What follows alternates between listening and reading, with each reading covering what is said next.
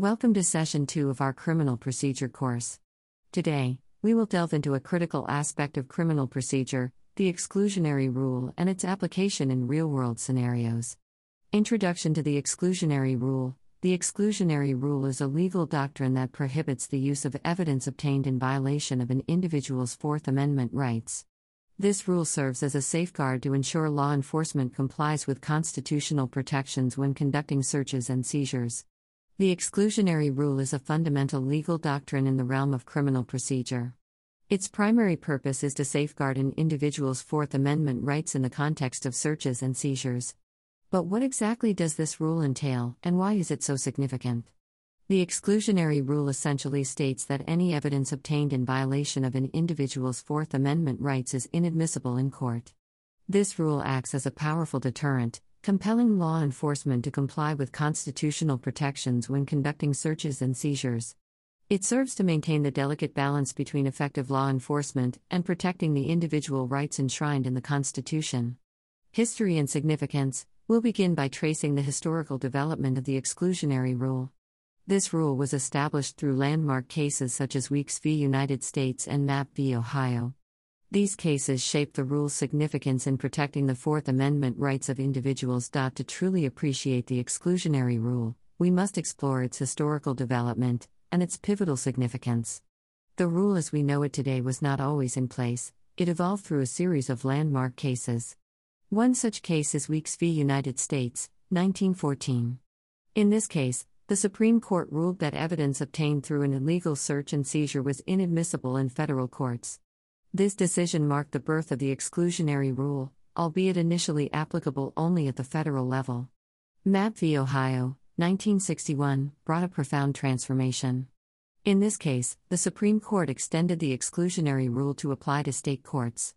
It held that the Fourth Amendment's protection against unreasonable searches and seizures must be enforced uniformly across all jurisdictions. Mapp v. Ohio thus marked a significant turning point in the rule's history, making it a national standard. The fruit of the poisonous tree doctrine Under the doctrine of fruit of the poisonous tree, evidence that is derived from an initial illegal search or seizure is also inadmissible. We will explore the nuances of this doctrine and examine cases where it has been applied. A vital aspect of the exclusionary rule is the fruit of the poisonous tree doctrine. This principle states that evidence derived from an initial illegal search or seizure is also tainted and, therefore, inadmissible. In essence, if the tree, the original illegality, is poisonous, its fruit, evidence derived from it, is likewise tainted. Understanding the nuances of this doctrine is critical for grasping the exclusionary rule's reach and impact. It ensures that the rule is not easily circumvented by law enforcement attempting to indirectly benefit from an initial constitutional violation. Exceptions to the exclusionary rule While the exclusionary rule is a powerful tool to deter unlawful searches, there are exceptions. We will discuss situations where evidence may still be admissible, even if it was obtained in violation of the Fourth Amendment.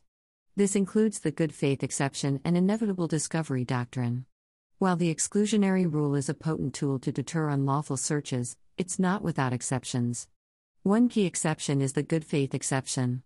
This exception allows for the admission of evidence obtained in good faith by law enforcement officers who, at the time, believed they were acting in accordance with the law. We'll explore the intricacies of this exception and its implications. Another exception is the inevitable discovery doctrine. This doctrine allows evidence to be admitted if it can be shown that law enforcement would have inevitably discovered it through lawful means. These exceptions underscore the delicate balance between safeguarding individual rights and ensuring that the guilty are brought to justice.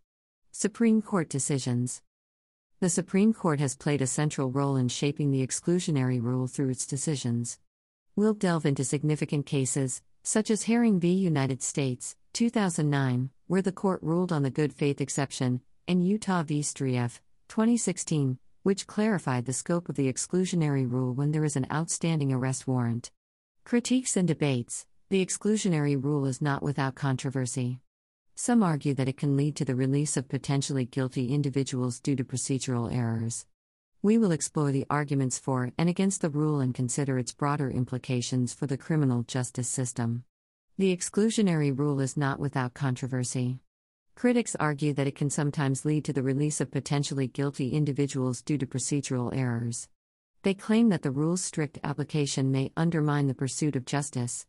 On the other hand, proponents assert that it is a crucial safeguard against government overreach and protects individual rights. This debate brings us to a crucial point of consideration. How can we balance the need for effective law enforcement with the protection of individual rights in a criminal justice system that is far from infallible? Understanding the exclusionary rule is essential for both aspiring lawyers and law enforcement professionals. It balances the need for effective law enforcement with the protection of individual rights. As you reflect on the topics covered in this session, consider the real world impact of the exclusionary rule and the pivotal role it plays in criminal procedure.